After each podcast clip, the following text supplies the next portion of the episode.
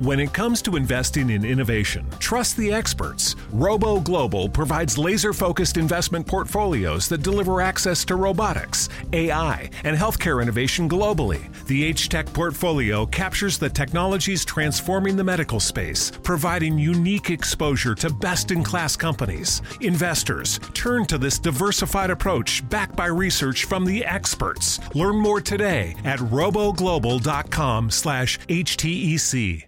Get to Old Navy for the biggest sale of the year. Up to 60% off all back to school styles for kids and baby. Get flip flops for 2 bucks, graphic tees for 4 bucks, shorts for $6, and jeans for $8. Right now, get the best kids styles at kid size prices. Just 2 4 6 and $8. Can't wait to wear it? Buy online and pick up in store free today. Up to 60% off all kids and baby styles now at Old Navy and OldNavy.com. Valid 729 to 811. Select styles. Excludes in store clearance. Welcome, everyone, to episode 145 of the NBA podcast. I'm Bryan Toporek, and today, well, we got to talk about two game sevens. Mort, you got your wish. So before we get underway, mm-hmm. we're going to remind you that you can always follow us on Twitter at the NBA pod. Uh, in our bio, you can find our Twitter handle, so give us a follow as well. You can also find us on iTunes, so please subscribe, download, leave some five star reviews. Uh, we'd love any feedback. And we're also being hosted now on the Almighty Baller Podcast Network. So please check them out on Twitter at Almighty Casts. Joining me today, as always, is my very stable genius of a co host, Morten Jensen. How's it going, Mort?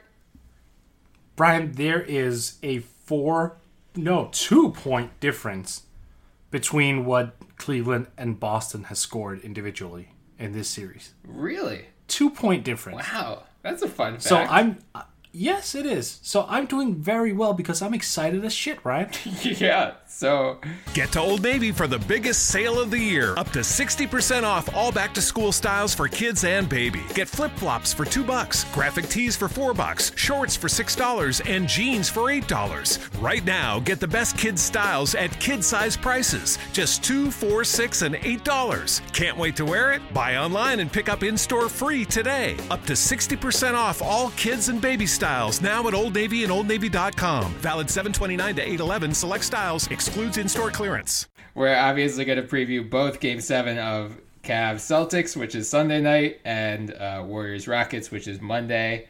Wait, first of all, I got to give you a shout out because when we were doing our conference finals predictions, you didn't give one for Warriors Rockets. You just said, "I mm-hmm. hope we get a Game 7. So we got it. Now I'm going to yep. actually force you to make a prediction for that that game, but we'll we'll start with Cavs Celtics. But before we do, quick review. More, we both saw Solo this weekend. What'd you think? I thought it was nice. I mean, it was it was surprisingly good. I, I had a few issues with it. It wasn't the perfect movie, but it was fine. I don't understand like all the hate that it's gotten. Like it seems like when you read reviews from it, like it's it's all negative. Like nothing was good, and I heavily disagree with that. It was entertaining. It was lighthearted, and it was very solo. Like I mean, what I don't even remember what his name is. Aldrin, Aaron, Aaron Rich. Yeah, I don't know. Something like that. Yeah. Yeah. I mean, he just encapsulated Solo. Yeah. Like he just he did a wonderful job. Uh, yeah. He made the character his own while also really playing to the strengths of Harrison Ford, both in his accent and in his mannerisms. Mm-hmm. I liked it. I, I really think that people should go see it. And now more than ever, like reviews, especially for movies, don't really matter it's yeah. also heavily subjective. So go watch Solo. You'll enjoy it. Yeah, I'm right with you. I, I went in with such low expectations because, like, you know, it's got a 71% on Rotten Tomatoes, but it, it, you're right. Like, the, these movies, I mean, Deadpool only has 82%, and I thought Deadpool, I enjoyed Deadpool 2 more than Deadpool 1. And I love Deadpool 1. Like, mm. you know, Solo, I was, I was saying this to my wife when we got out of the theater yesterday. I don't know that I would put it above anything aside from the three prequels in terms of the Star Wars universe, but that's not right. an indictment of how much I enjoyed Solo. I thought Solo was great, but I also yeah. think like the original trilogy and Last Jedi, Force Awakens, and Rogue One are also excellent. Like I just really enjoy all of those movies. So the bar is just set so high that you know, just because I wouldn't put Solo above Last Jedi or above Force Awakens doesn't mean it's not a great movie that you should go not go see. Like it's right. it I mean, God, if if the prequels were as good as Solo was, I don't think we would look back on those prequels uh, so unfondly and wish they never happened. I agreed. No, I, I definitely agree. I mean, this this if this had been a prequel like made in the '90s, like if George Lucas had made this particular movie, I would have loved it. Yeah. absolutely. Yeah, Yeah, No, I guess I agree. In, in terms of prequel content, because you've got the three prequels plus Rogue One and this, it's the second best prequel of the Star Wars universe. I also think there's a tendency eh, with whenever Woody Harrelson is involved in a project, I think every movie kind of takes a step up. Mm. Like he was in the Planet of the Apes franchise in the third one as well, mm-hmm. and the the whole movie just felt a lot better because he's so intense as an actor. Like he can he can do everything, but whatever he like, even if he's funny, like he's intense at being funny. Like that, then that carries through. Or if he's evil, or if he's just a miserable asshole, whatever. Like Right. everything he does, he does with so, some sort of purpose that just carries over. Um, I, I think he's one of the most underrated actors we've had over the past twenty years. Really, agree. and and so many people are just like, oh, it's Woody Harrelson, ha ha ha, like him again. Yeah. Well, yeah, him again because he's brilliant. Stop complaining. Right. he, Like, he was re- wonderful. Yeah, he's really good in that movie. I mean, Donald Glover is obviously fantastic. Emilia Clarke, also known as Daenerys Mm-hmm. Targaryen, really, really good. Even Paul Bettany, which I didn't expect at all. Like, he was fine. Yeah.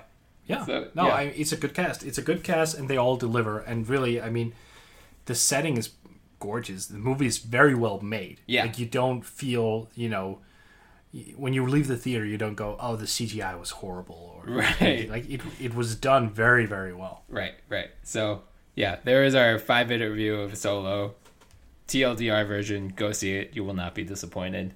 Speaking of not being disappointed, Mort, we got game seven of Yep. Cavs Celtics tonight. We got game sevens. Game se- yeah, it's multiple game sevens. But tonight we will be seeing LeBron James elimination game part two. Uh, in part one, 46 points, 11 rebounds, 9 assists. I think the most obscene part of that is like we all expected him to have that performance and he still went out and did it. Like what the hell? How could you expect someone to have a 40 point near triple double?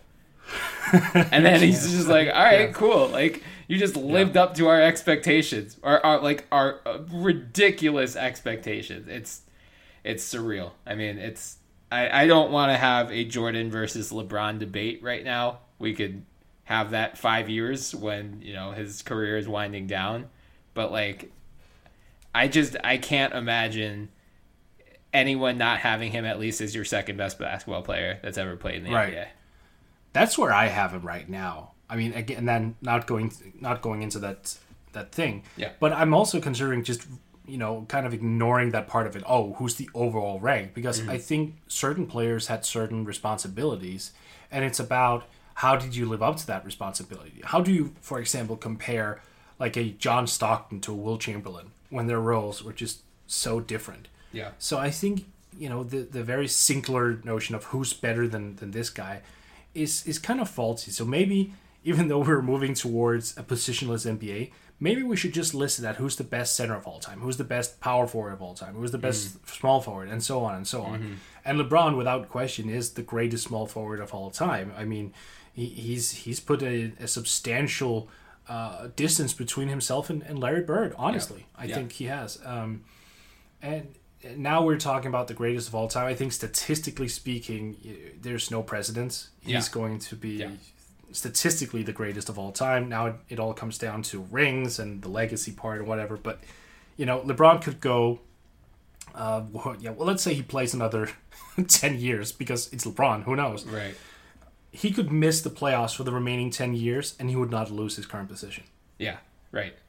Yeah, it's it's completely unreal. So I mean, I'm just again, it's game seven. I'm gonna pencil him in for about 40 points, 10 rebounds, 10 assists, somewhere around there.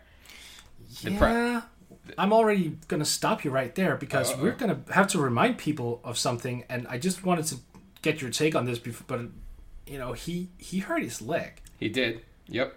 So and yeah, it did not look good, and it seemed like he was running on adrenaline basically for the rest of the game. Mm-hmm. Having a game, having a day off, don't you feel that that could be a problem? it's possible. Uh, we won't know obviously until tonight, until we see how he's moving. Because you're right, it, it, I forget who reported. I want to say Jason Lloyd of the Athletic, but apologies if I have that wrong. But some Cavs beat reporter said, you know, he was he had kind of a limp as he was walking out of the stadium um, on Friday night. So we'll see. That said, I mean, it wouldn't shock me if his adrenaline just takes over again. Like I, I don't mm, think it would. We don't know what the extent of the injury is. I mean, you know, when it when he went down, the first thing you think is like, oh, you know, it's a MCL or something. But it seemed to me like he was grabbing more of his shin than his knee. So if that's the case, maybe it's just like a bad bruise or something, and it hurts to like step, which is obviously that's kind of great. essential, Bryan. Yeah, but like you know, he had what I think he had twelve points after the injury, including those two back to back threes. Yeah, those, like right.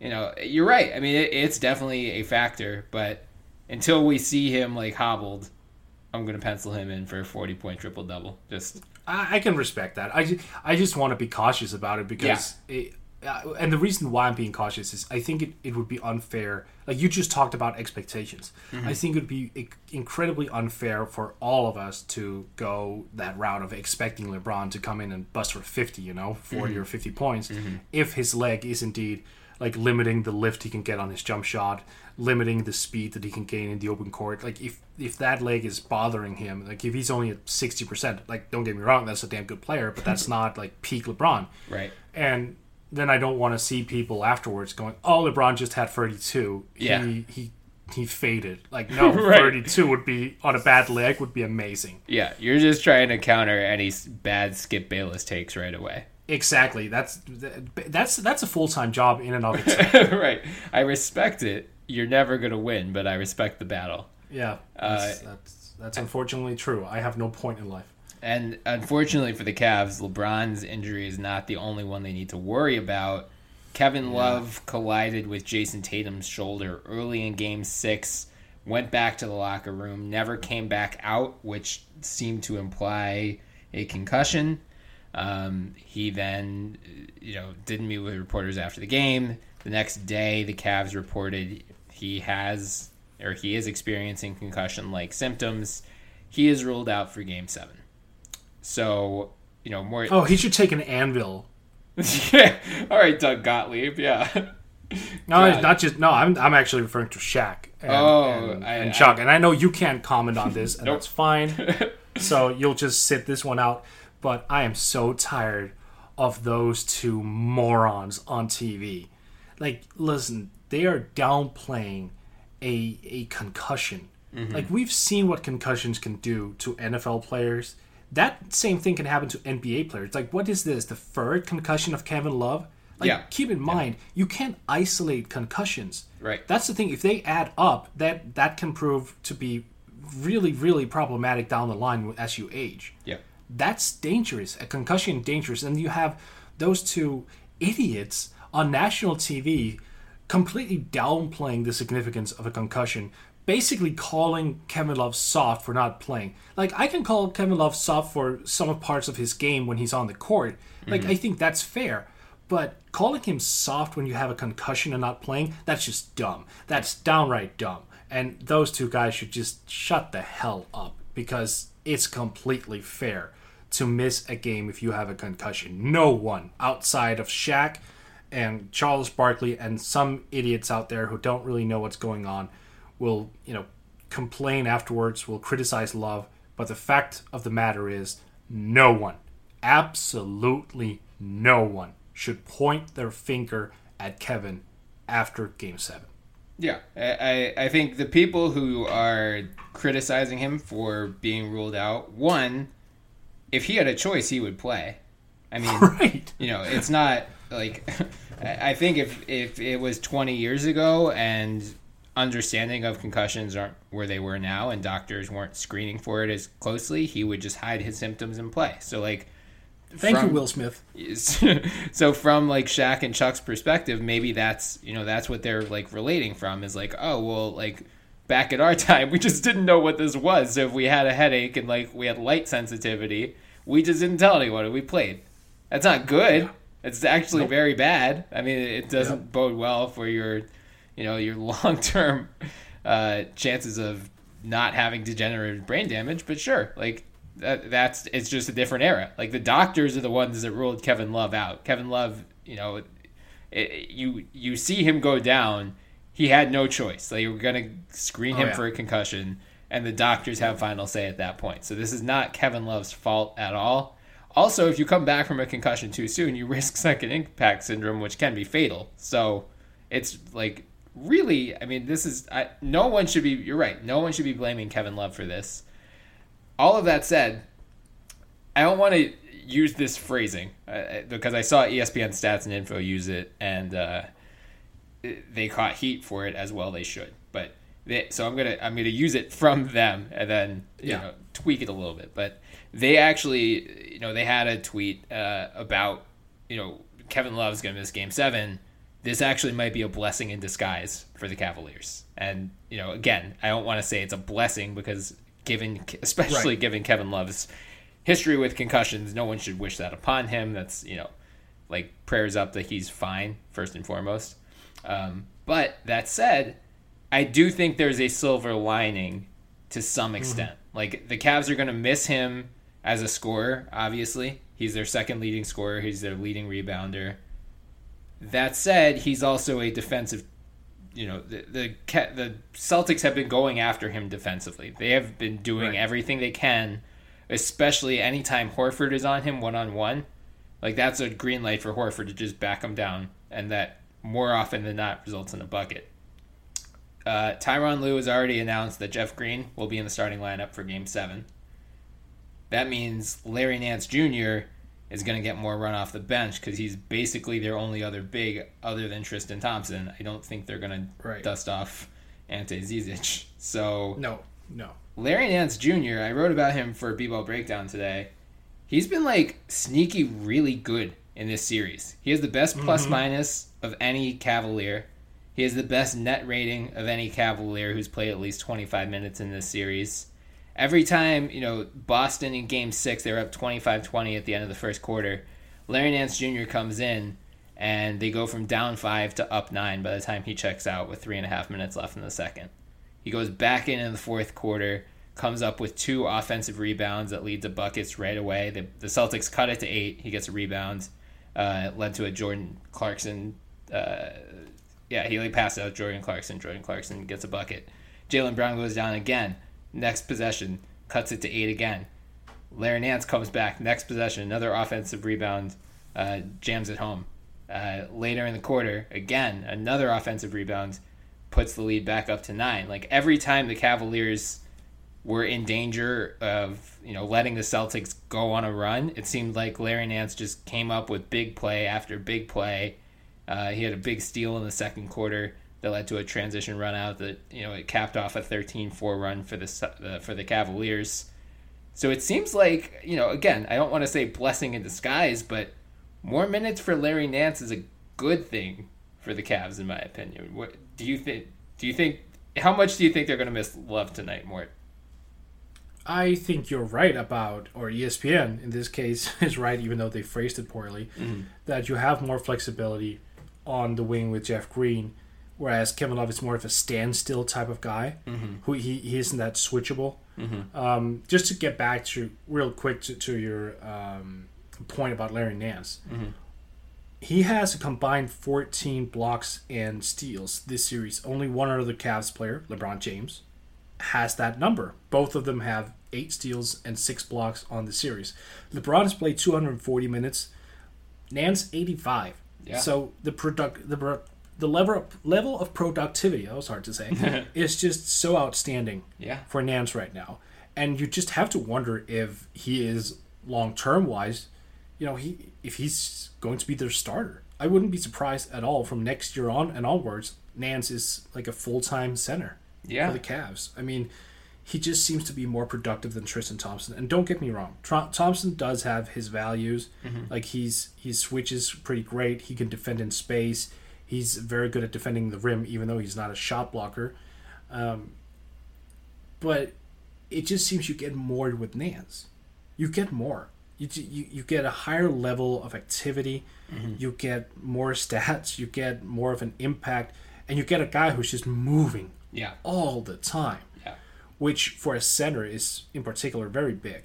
Yeah. And I wouldn't be surprised to see him get an extended run this tonight. It's tonight. Mm-hmm. Um, like 25, 30 minutes maybe. I, Why I mean, not? I hope he does. Like he, I think he played. I want to say it was somewhere around 21, 22 in Game Six, which is the most he had played in this series. Like games one and two combined, he played fifteen minutes, and then Game Right. three he made an immediate impact. I tweeted like, "How did Larry Nance only play fifteen minutes in those first two games? Like that was coaching malpractice for Ty Lue, Ty Lue." And uh, you know, we talked about it earlier uh, in, in previous episodes. It seems like he was feeling out his rotation still, like because of the trade deadline shakeup. Like he just didn't know which guys to run with. I expect tonight he's going to run with an eight man rotation. It's going to be LeBron, George Hill, J.R. Smith, Tristan Thompson, and Jeff Green in the starting lineup. It'll be Kyle Korver, Larry Nance, Jordan Clarkson off the bench. You know, maybe foul trouble makes him dust off Rodney Hood, but otherwise it seems like he's realized Hood is just. it's not going to happen for Rodney Hood in this series. Oh no, no. Maybe we Yeah. see a little Cedi Osman, but I I think again he's he, Mid-level exception, Rodney Hood. Yeah, if Yeah. that, if that, But- if that. But yeah. for for the Nance stuff, I mean, like defensively, not only is he not a target, but they're able to switch much better with him on the floor than they can with Kevin Love, just because hmm. he's such a you know he's more mobile, has brings more of that energy off the bench, um, and then offensively too. I think there is a again a like a small silver lining to Kevin Love being out. Like yes, he is their second leading scorer. But this series, he's only shooting 37.5% overall, 26.9% from three point range. So it's not like he was, you know, producing at a high enough level to merit the number of field goal attempts he's been getting. I mean, he was number two by far uh, Yeah. in terms of shots per game. Also, like, I think there's a psychological effect. So, like, when, you know, you know LeBron James is going to take 30 plus shots tonight, and you know everything starts and ends with him. But for the rest of that supporting cast, who's played very poorly on the road throughout this entire series, you know that Kevin Love is normally the second banana, but he's out. So now, you know, you're George Hill, you're Jeff Green, you're Larry Nance, you're Kyle Korver. You know you need to produce more to make up for Love's absence. Like it's not just like one guy is going to come in. Jeff Green's not going to come in most likely and put up 20 points and 10 rebounds. You know you need like a few Well, extra now you points. said it. I mean, oh my god, nothing would make me happier if Jeff Green is the difference maker in this game. But, uh, but you know, what I mean, like it, you need a couple extra points from Jeff Green, from Kyle Korver, from George Hill. Like George Hill needs to be the second best player on the Cavs tonight, Yeah. and he was in Game Six. I mean, it's not unreasonable to think he can do that again. Larry Nance might have been their third best player in Game Six, and I think he needs to bring that same type of energy tonight. But like all of that said, I you know I I think Love's absence will hurt in some respects. I think they're going to miss him rebounding. I think if Brad Stevens turns to his double big lineup with Horford and Baynes, that's really going to hurt. But I want to then flip the tables, Mort. You know, now Brad Stevens has a decision to make because he put Aron Baynes in the starting lineup for games five and six to counter the Love Tristan Thompson look. Now that Love is out, does he go back to Marcus Morris in the starting lineup? I I probably would. More flexibility. A guy who's easier to switch defensively. Mm-hmm. Yeah, why not? I mean, right now it's going to be a chess match. Yeah. So him not responding would be weird. Yeah. I, Yeah. I, I think it makes a lot of sense with with yeah I was, about to call him Keith but that's his brother with Marcus um, in there like, Marcus can play like in a pinch he can play three positions Yeah. the three the four and the 5 Mm-hmm. and he can switch and he can even on occasion like go out and guard George Hill effectively Mm-hmm. So I would I would probably start out with that uh, that flexibility in the hopes of that giving me a run to start off the game because a run early at home that could be the difference maker. So yeah, I I definitely expect Brad to do something. Yeah. that's for sure. And and also, can we just get it out of the way? He should totally Willis Reed Gordon Hayward at this point. Oh my god. Yeah, until Gordon Hayward like refractures his ankle and is out for the No, no. entire. Doesn't matter. Like just the first possession, like he just here. Here's what you do. Okay, just imagine the setting. He doesn't start. It's supposed to be a surprise. Like he, Okay. everyone in the media, ever who's asked, he's like, no, no, no. Gordon is out. Sure. Yada yada yada. Right. Sure, sure. and then you inactivate so you know you, you make some of the guys inactive whatever and you kind of force him on the active list and you kind of hide it from the media as well as you can.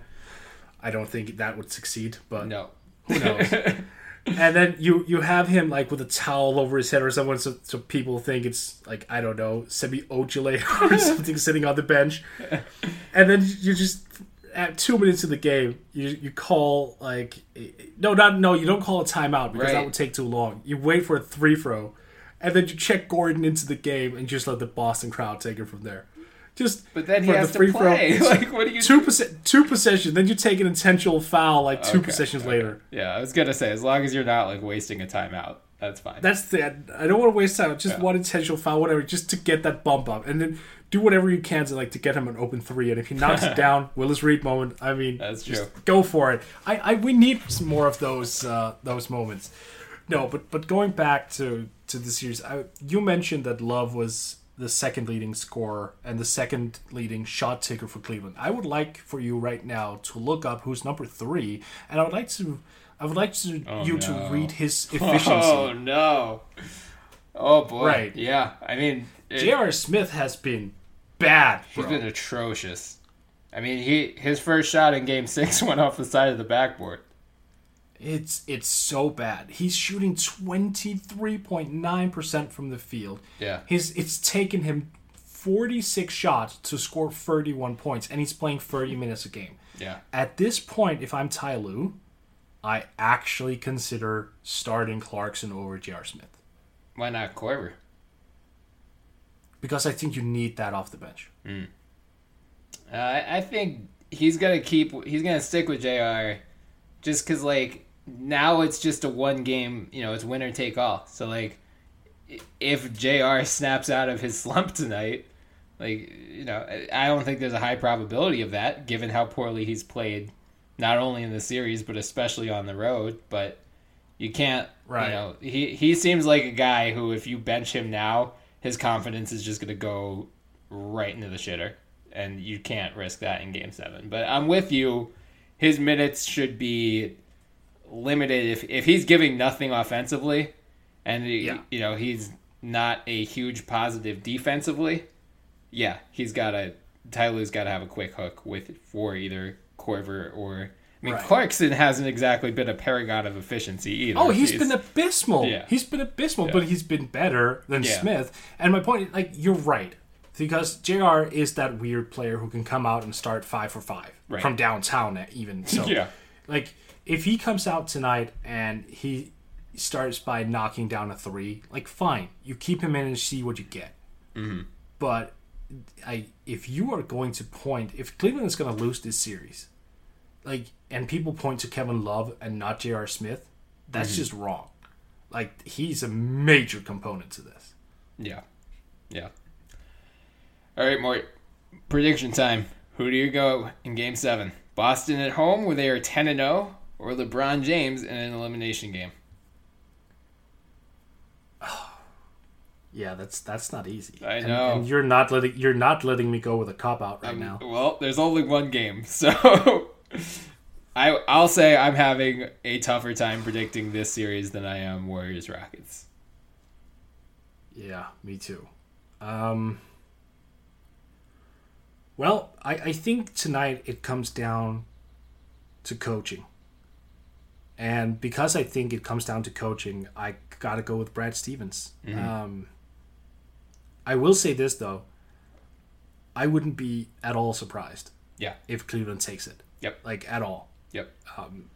And I wouldn't be surprised if Boston took it. I, I mean, whatever the result, it's it's not going to be, oh, I didn't expect it. right. Uh, right. So I- I'm gonna go with Boston because of the home court and because of Brad Stevens just knowing how to to play chess with everyone mm-hmm. against anybody. But I mean, if it comes down to to Stevens having to play chess with LeBron as opposed to Ty Lue, mm-hmm. then it becomes a game. Yeah. I think the only outcome that would surprise me is a Cleveland blowout. Just because I would agree with that. because Boston has played so much better at home than on the road. It's Mm. like it's just hard to ignore these splits at a certain point. And like Yeah. I don't know psychologically, like maybe they just really feed off of that home crowd. You know, JJ Redick was on the Bill Simmons podcast I think last week and he said like that Boston crowd was the craziest he's ever been at. And he's, you know, he's seen some pretty wild environments throughout his basketball career. Um, Oh yeah, Duke guy. yeah, right. So, you know, maybe it's just like Marcus Smart and Marcus Morris need that kind of, you know, affection every time they take a three pointer actually hit it. Um, I'm with you though. It's like it's so damn hard to bet against LeBron James in an elimination game, but if you're picking Boston, you're not necessarily like again. I'm I'm said at the top of the segment that I expect a monster performance from LeBron. The question is who in his supporting cast actually plays well, Right. and Like this would not be befall on LeBron. no, like at no, all no, if no. they lose. Yeah, like he took an absolute trash can of a roster to Game Seven of the Eastern Conference Finals. yeah. This is not an indictment of LeBron James. Oh, I'm gonna go with Boston as well, but I don't feel good about it. And I actually, Yeah. My like my gut says Cleveland and my head says Boston because I really think this Nance thing could be, like, it could Yeah. be the X factor that swings this this game. But Yeah. just given how well the Boston's role players play at home, I think they're gonna have just enough to squeak this one out. But you're right. I neither outcome would surprise me. Uh, I just hope we get a good game. I'm expecting to Yeah, one. that's that's what I'm rooting for as well, and I can totally identify. It's sort of like the feelings go, oh, it this is LeBron because you kind of know, because feelings makes you go to that place you know, which is oh, LeBron's gonna conquer, like LeBron's gonna win this, but you just have to think logically as well, and logically speaking, right now, Boston should be in the driver's seat. Uh, God, this is difficult. This is very difficult, and regardless like we could easily be wrong in the morning. We'd be like, well, we messed up. Congratulations to LeBron, who's going to the finals for what the sixteen thousand straight time. Yeah, Yep. Yep. I'm with you. All right, Mort. Let's turn our attention now to the Western Conference Finals. Uh, we got Warriors Rockets game seven, and it, it, at first it looked like we weren't going to get a game seven. I mean, the Rockets were up 17 points in the first quarter, 10 at halftime. Then third quarter Warriors happen. Klay Thompson goes nuclear. The Warriors wait, wait. up- I'm gonna interrupt you. You gotta tell me about that because here's the thing: the game for me starts at three a.m. Okay, sure. So at halftime with Houston up 10, I was sitting there watching some boring ass halftime show. Yep. And suddenly I opened my eyes and it was very, very late in the fourth quarter Yep. because that's what happens. Yep. I, I so I went to sleep with the Rockets up 10 and I Mm-hmm. woke up with the Warriors up damn near 30. So you need to tell me, Bryan, what the hell happened that I missed because it was late. China Klay happened. That's the best way I can put it. or really, Game Six elimination Klay happened. It was, I mean, Nice. you know, a reporter or multiple reporters made that allusion in the post game press conferences uh, to his Game Six in OKC a couple years ago, and Right. one of them asked, you know, Steph and KD were on the podium together. One of them started to ask that question, and KD just hung his head. He's like, oh, don't go there. Like, please don't go there. and then Steph deflected. He's like, you know what? I think both of us just tried to block 2016 out of our minds. So, next question. But yeah, I mean, it was, it was really, it was Klay Thompson. Like they, they you know, they were down 10 and a half. They open the third quarter on an 8-0 run, and you could just tell, like you know, the war- the Oracle crowd was out of it in that first half. Like they were nervous. Yeah, they And, were. Yeah. uh, that that opening salvo in the third quarter got them right back in it. And the Rockets, to their credit, you know, held them off for a little bit in the third, but then like once the floodgates opened, man, it was just it was over. You know, and it, it I hate when we do this with the Warriors when they're up 10 and everyone's like, "All right, see you next game" cuz the Rockets have proved multiple times in the series that they can come back, but without Chris Paul, they could not. So that's the big storyline going into Game Seven. Where we've got on the Rocket side, you know, Chris Paul uh, played marvelously in games four and five, but unfortunately suffered a hamstring strain late in Game Five, missed Game Six, and is unlikely to play in Game Seven, according to He'll play. I, I hope so, but He'll play. I mean, unless they fly him to Germany and give him some of that same medicine that Kobe Bryant used to get, I don't know, man. Hammies are not only are hammies tricky, like even if he does play, like hypothetically, let's say he plays, he's going to be nowhere near hundred percent. I don't care. He needs to play. I mean, I know you want your Willis Reed moment, but Mhm. He's going to be more of a liability than he is an asset. I think. I don't. I don't care. I don't want our last Willis Reed moment to be Paul Pierce in a goddamn wheelchair. It's reasonable. It's reasonable. But I, I mean, I think he's going to do everything in his power to play. I think it is killing him that he cannot play in this game. Yeah.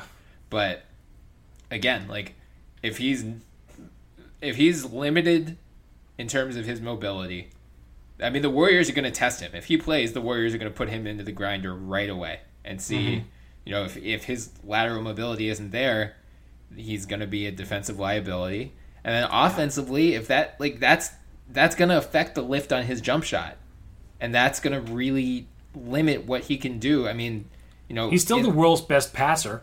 I know, but like in the second half of games four and five, it was him hitting a lot of those big shots, and if he can't do that, like, I, I worry that you know what he provides on both ends of the court when he's healthy is irreplaceable.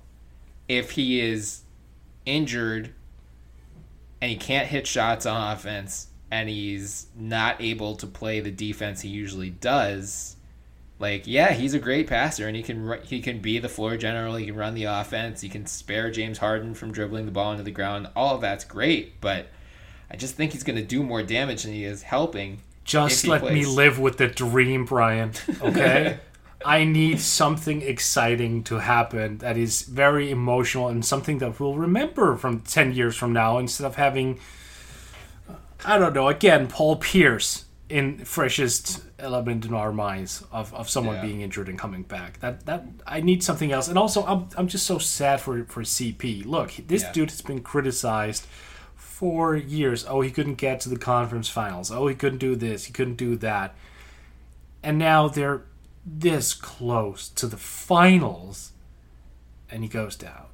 Yeah. It's just like it's a bad movie script, is what it is. Yeah, I don't want that movie to play out like that. I want a different ending. I I do too. I'm right with you. I, I'm not like relishing in saying this. Oh, I know. That, I know. You know that, that CP3 is probably going to miss this game. I just want to set our expectations realistically. Even if he does play, Mm. it, I just don't see how he's going to make a positive enough impact given what I'm Yeah. expecting from him, like in terms of his health. Like he's that hamstring strain looked bad. Like he It did. His, his body language immediately, like he knew, he knew he was not coming back for Game Six. I think he knows he's not coming back for Game Seven. Like I, all the power to him for trying whatever treatments he can. Like it wouldn't surprise me if they take that decision right up until game time tomorrow. But I just, I, you know, based on what we know about hammies, like it's really tough to overcome that stuff in a two day stretch, which he had before game six, or even a four day stretch, which he had from game five to game seven. Like it's going to take longer to recover. So, But So- you know, we, we talked about this on the final pod or, or the last podcast, I think, and this is why it bothers me. You and I agreed that for Houston, this is basically the year. This is the year that the war, or sorry, that the Rockets really have, because next year you have a presumably a fully healthy Boston team. yeah. You have a Jordan Bell entering his second season uh, in, in Golden State, and you have that group being more cohesive.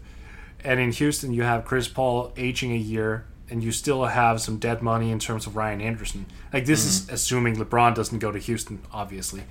So, this is like the one year where Houston really has to, to win a title, and then it all comes crashing down this way. It's, it's, it's bitter, is my point in all this.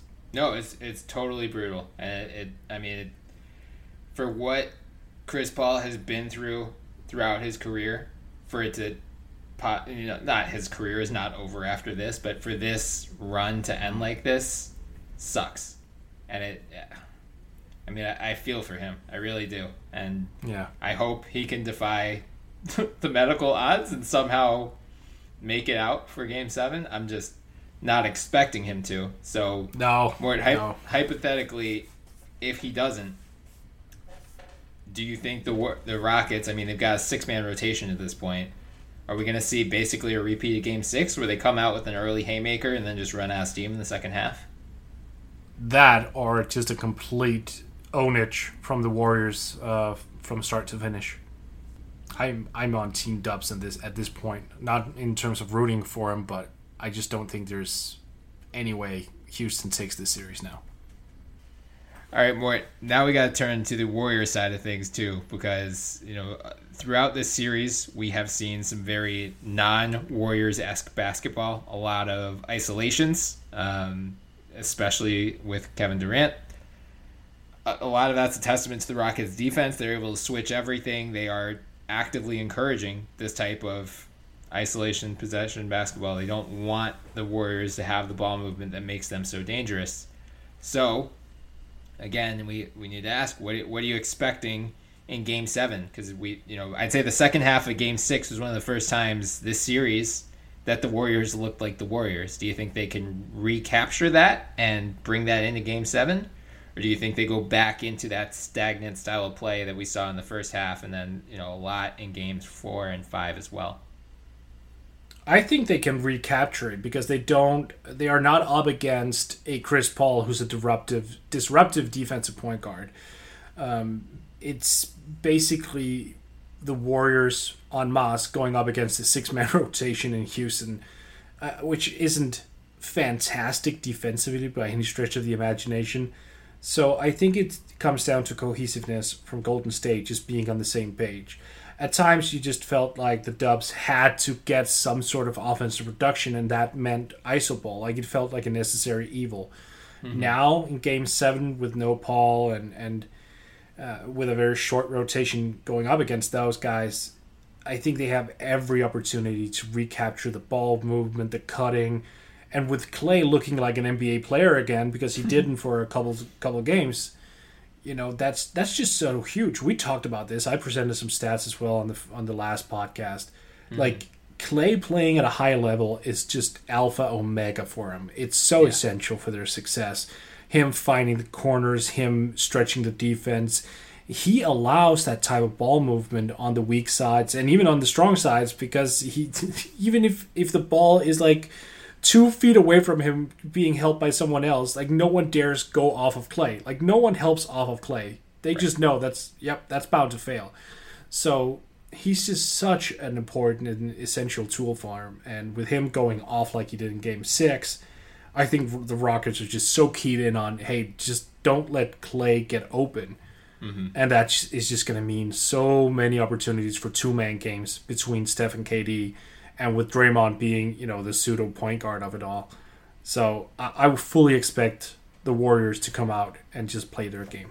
Yeah, yeah, I'm with you. I mean the the Rockets, to Daryl Morey's credit, they were designed to stop this team, and I think his vision proved fruitful. Um, oh yeah, you know I. I, I, Warriors Twitter gives no respect to anyone, but I've seen Warriors Twitter giving respect to the Rockets. Like the Rockets they they deserve it. Like oh people, yeah, people did not give them a chance in this series. Not only Warriors Twitter, but like a lot of NBA analysts like didn't think the Rockets had a realistic chance in this series, and maybe they wouldn't have if Andre Iguodala was healthy the whole time. But like this team was built to beat the Warriors, and they came damn close to it. I mean, for all we know, they still might. So they, they could, they could. Yeah, I'll I'll go one step further. Remember in the 2010 NBA Finals when Kendrick Perkins that was Boston, LA. Mm-hmm. Kendrick Perkins missed Game Seven. Yeah, yeah. I still believe to this day that Boston would have won that game. Yeah, with a healthy Kendrick Perkins. I agree. Wasn't that and Kobe's I'll, six of twenty four game? Yes, it was where he he grabbed fifteen boards or something like that. Yeah, it was like he contributed in, in different areas, but yeah, right. like that. Right. I think the Rockets fully healthy. I mean, with with a fully healthy CP3, mm-hmm would have gone to the finals. I Yeah. don't think the Warriors would have won game six to the same extent that they did, at least. Mm-hmm. And I think that the Houston Rockets would have won game seven if CP had been, you know, 100%. Yeah, I think if if Iggy had been out and CP had been healthy, I think the Ro- Rockets would have won Game Seven as well. Yeah, that's fair. That's fair. I think if if both sides were healthy the whole time, I think the Warriors still would have won the series, and I think it probably would have happened in six. But I think Iggy, you know, I know it's like ridiculous to say Iggy's such a vital part for a team with four All Stars, but he is, and like it came down, you know, games four and five really came down to late game execution. The Warriors made a bunch of dumbass plays and turned the ball over a lot, and like I think Iggy would have calmed him, them down there. So I think they probably would have won one of those two games and then routed them in the closeout Oracle. Um, But that said, you're right. Like this, that's why we play these games because we don't know who's going to be healthy or who goes down when. Like a fluke injury for Chris Paul at the end of Game Five swung the series most likely, which sucks for the Rockets. But you know, it's a testament to them. I I would say they you know it's this is not like a Toronto Raptors situation where you can't just run back this core next year and like Oh, yeah. expect to be right back in this position. I mean, I, I think this team has the ability to beat the Golden State Warriors. I think they're the un. I was about to say the beneficiaries, but the opposite of beneficiaries. They are the victims of very bad luck at the worst possible time. Um, Yeah. But yeah, I mean, like, re- regardless of what happens, hats off to the Rockets. I don't want to hear any James Harden slander. I don't want to hear any more Chris Paul as a playoff choker. Like those narratives are done. Like Yeah. this Rockets team is really effing good, which we've been telling you all year. Like we, you know, you and I, we gave the Rockets more of a chance than I feel like most people in the media did, and Mm-hmm. you know, unfortunately, we're probably gonna fall one game short of this. But like this is what we've been saying all season. This Rockets team is legit. A healthy Rockets would beat either team in the East pretty handily. It's Yep. just they're not healthy. So I think we more we basically spoiled our predictions. But uh, you're taking the Warriors in Game Seven, I assume. Yeah, with no Chris Paul there, Yeah. I, I, I feel I have to. I feel it forced my hand. Um, I would have gone Rockets otherwise. Me too. Yeah, me Yeah. too. But yeah, I, I likewise have to take the Warriors. I think they were they opened as five and a half points favorites on the road in a game seven, which is outrageous. But that's the Chris Paul effect. I mean, I I would have loved to see what the line was had Chris Paul been healthy.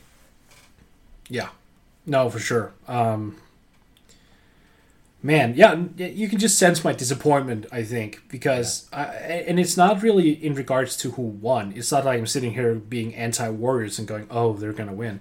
No, it, it has nothing to do with that. It's something to do with we want Game Sevens to be filled with healthy players. We want both teams to come out at full strength and uh, you know, we, you and I are both disappointed in the two game sevens in the sense that the Rockets and the Warriors, none of those teams are fully healthy. Then you go to the Boston and, and Cleveland where you're missing, you know, Kevin Love, you're missing Kyrie Irving, you're missing Gordon Hayward. Like so many injuries this year. It's really been unfortunate. And for now, uh, you know, at right now in the playoffs to see more, that's just heartbreaking. That's unfortunate. It's really unfortunate.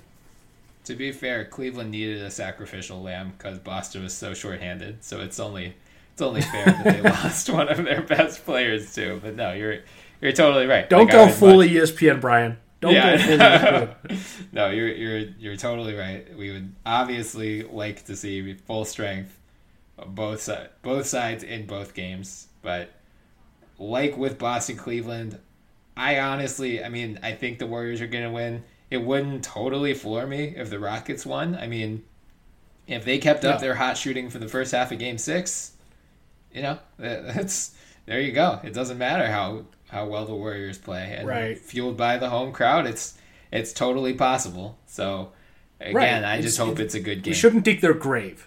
no, You're right. no, we definitely shouldn't. Yeah. yeah, We- like And if James busts for 50, yeah. I mean, if we've been not underestimating them this entire season, now is not the time to jump ship Oh, with one game possibly left in their Right, season. right. It's just it's just such a blow, especially when you're playing a six man rotation right now. Yeah, yeah. I mean, that, that's what it comes down to for I think both of us. We just we don't know how they're going to be able to sustain that across a full 48 minutes. And Steve Kerr has been referring to this to a war of attrition for like the last three games. Like hmm. he's he's made it clear what he is doing in this series. Like he knows, you know, the Warriors were not publicly they were not nervous when they went down 3-2. And obviously the Chris Paul injury, I'm sure, is a huge part of that. Like Draymond Green, after Game Six, referred to him as the head of the snake. Like they knew that's an enormous loss, but I think they also knew like James Harden missed what like 21 straight three pointers until he finally hit one in Game Six. Oh yeah, something Like- along those lines. Yeah, That that that's not. I mean, maybe that's just a slump, but like 21 straight from a guy that good, that's that to me screams dead legs. yep, yep. So That's Hopefully- there's just so many. The narrative is just so multifaceted at this point that you just can't ignore it. I think overall we we are going to have to see the Rockets just defy every ounce of doubt that we have towards them, and that's just such a huge task. I mean, Yeah. you're expecting James to break out of, of a pattern he's had throughout the whole series. You're expecting every role player to deliver at the same time. You're also expecting Clint Capela to basically score 20 points. I mean, right, you're expecting a lot of things for tomorrow night, um, Yeah. Yeah. which is going to be interesting. Yeah, so we will have a finals preview Tuesday. We'll also do our Bye Felicia's coming up soon, and we've got um, a lot of other good stuff in the works in the coming weeks. So follow us on Twitter at the NBA Pod to keep up with all of our latest episodes. You can also find our Twitter handles in our bio, so give us a follow as well. You can also find us on iTunes, so please subscribe, download, leave some five star reviews. We'd love any feedback. We're being hosted now on the Almighty Baller Podcast Network, so check them out on Twitter at Almighty Casts. Until next time, I'm Bryan Toporek, and I was joined by Morten Jensen. Mort, enjoy these Game Sevens. I'll catch you Tuesday. Yeah, thank you, Bryan. Uh, I'll see if I can stay up. yeah. Everyone, if Mort can't stay up, if you don't see him tweeting during these games, don't send him a DM. Don't mention him. Don't ruin these games for him. Too many people have done that throughout this postseason. Let this man live in Denmark in peace. Thank you. Yeah. I appreciate that. I appreciate that very much. And and I have a, I have a count. Seven playoff games have been spoiled for me. Hopefully, you do not add to that tally between now and Tuesday.